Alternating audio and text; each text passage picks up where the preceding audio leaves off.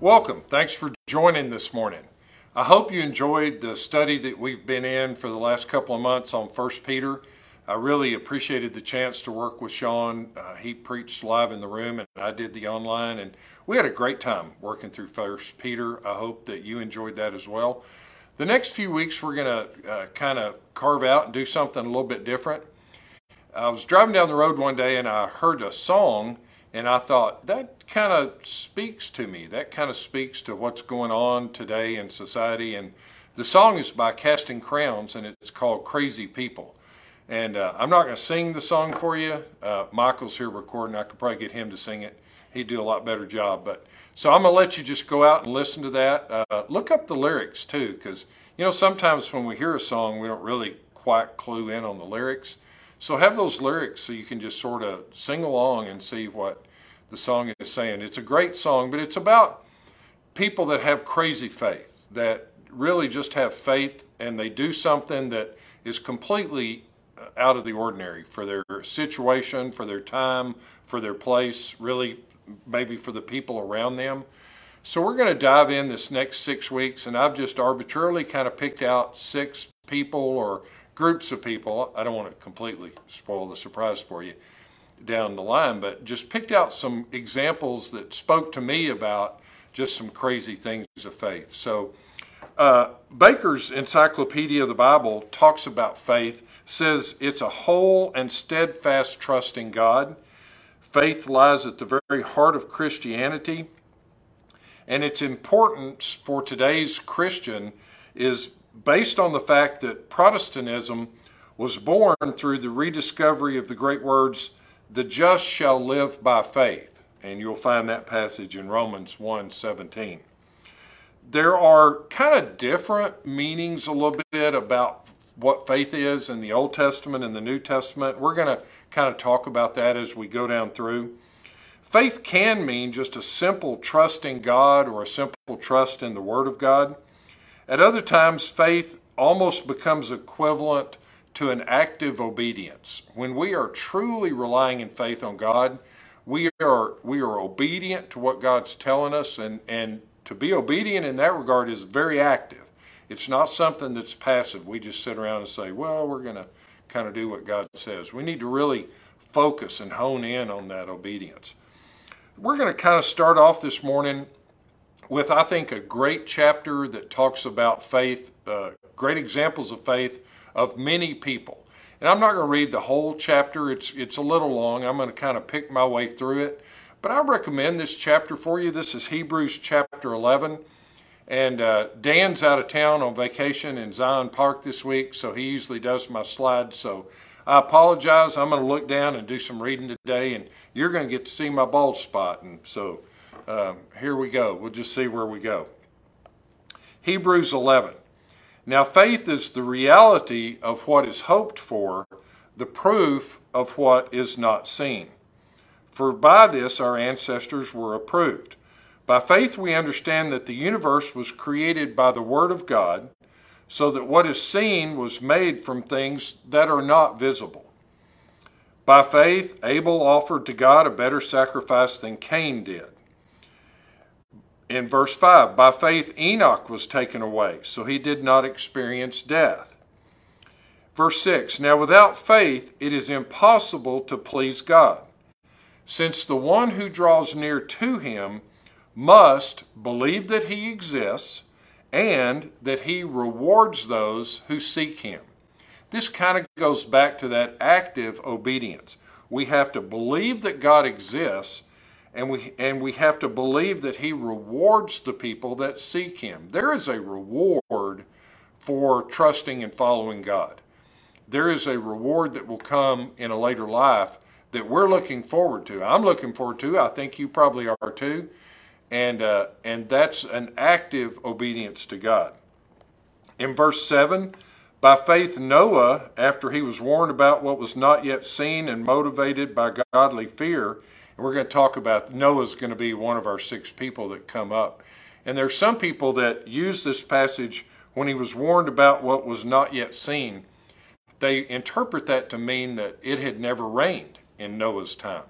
And Noah was hundreds of years old when he built the ark. So when God came down and told Noah, "It's I'm gonna it's gonna rain. I'm gonna flood the world. You need to build this ark," Noah wouldn't even have known what rain was.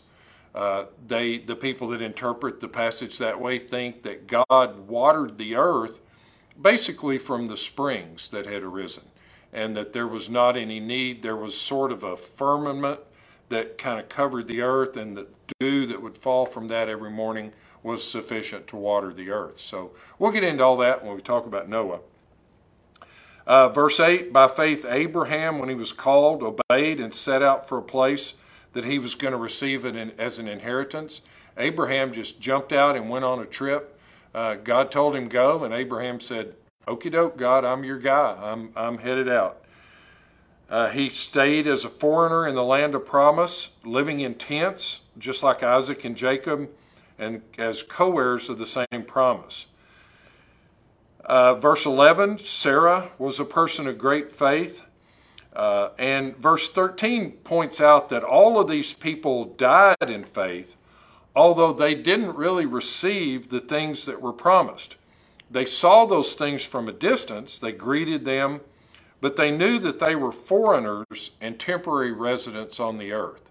So they their faith really never came to complete fruition on the earth. Of course, we know that it would have when they went to heaven to be with God.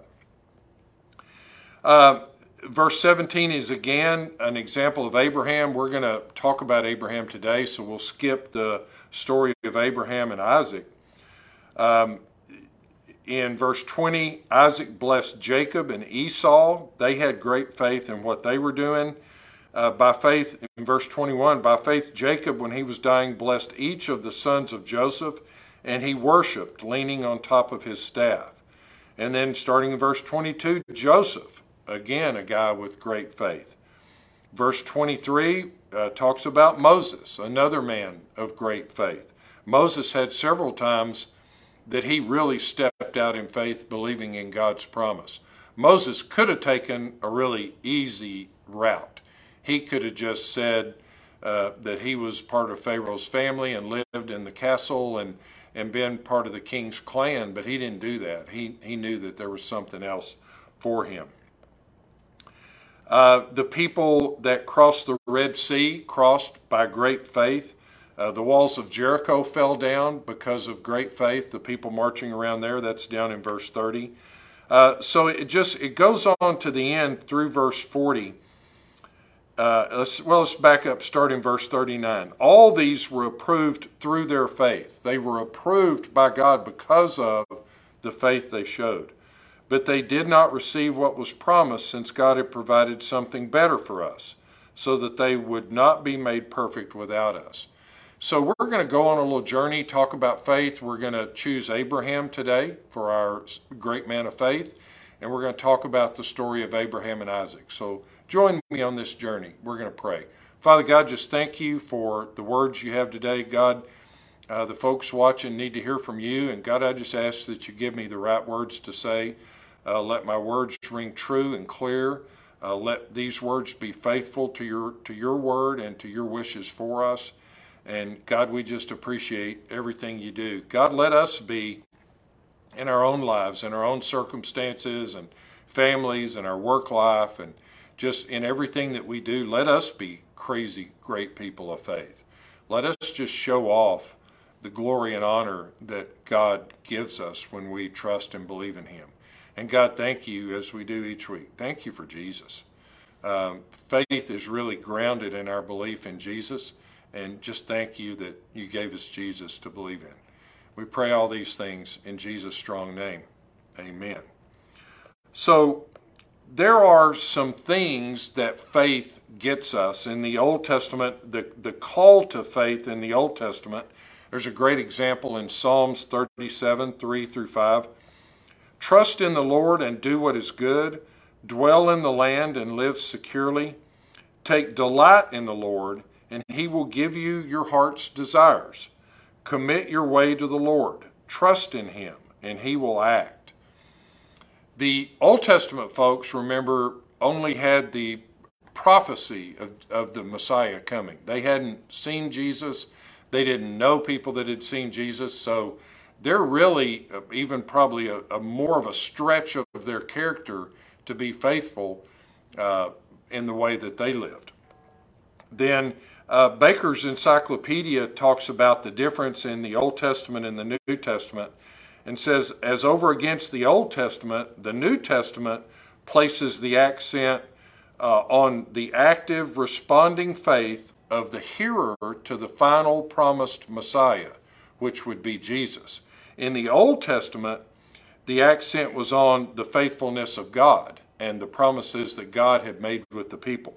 But in the New Testament, we make a shift, and our faith is grounded in Jesus.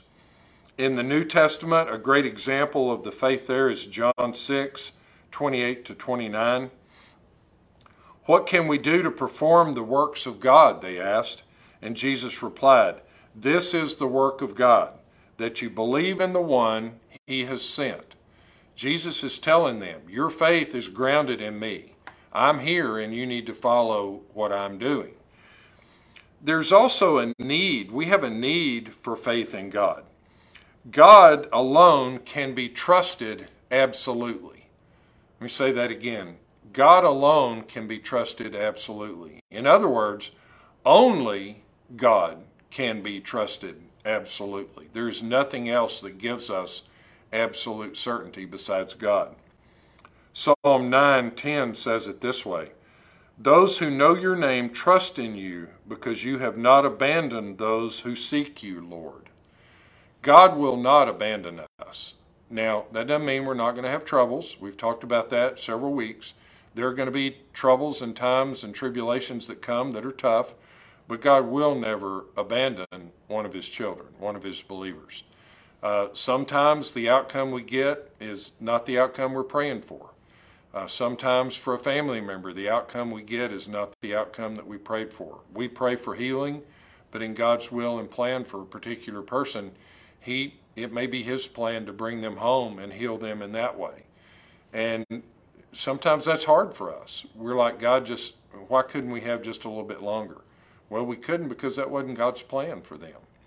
So sometimes healing comes by going home to be with God. And that's tough for the ones of us that are left behind.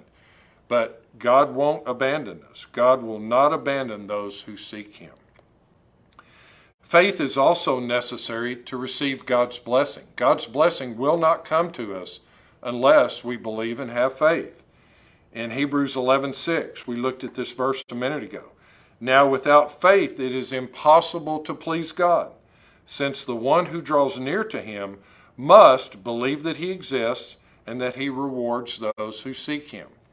We just need to believe. We just need to believe and then expect God's reward. Um, you know, we when we're having a trouble, we can tell God, God, we believe, I believe in what you're doing, and I expect your reward in return. You say in your word, you'll do that for us, and we trust and believe in that. So today, we're going to kind of talk about for our person of faith, we're going to talk about Abraham and the story of Abraham and Isaac.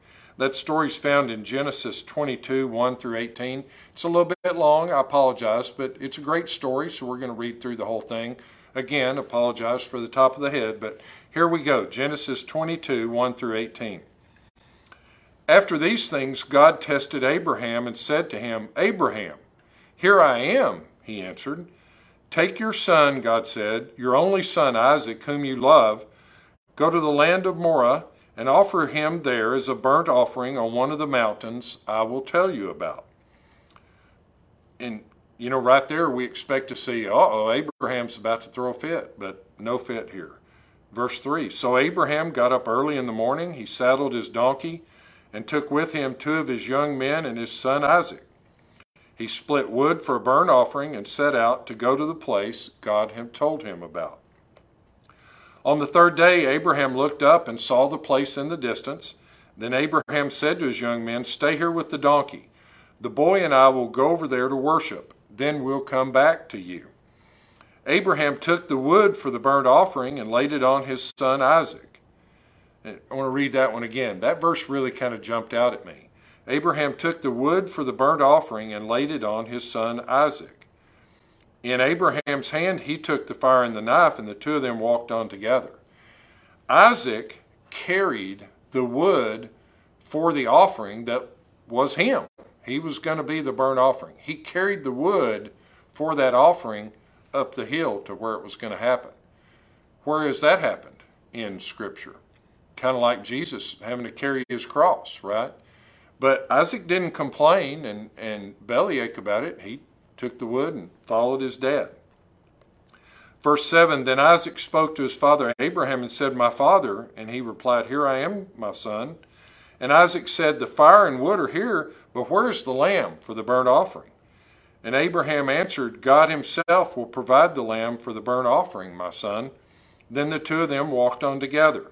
And when they arrived at the place that God had told him about, Abraham built the altar there and arranged the wood. He bound his son Isaac and placed him on the altar on top of the wood.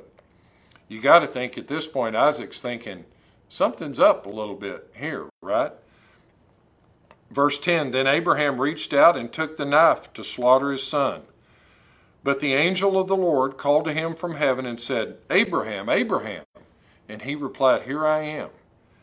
Then the angel said, Do not lay a hand on the boy or do anything to him.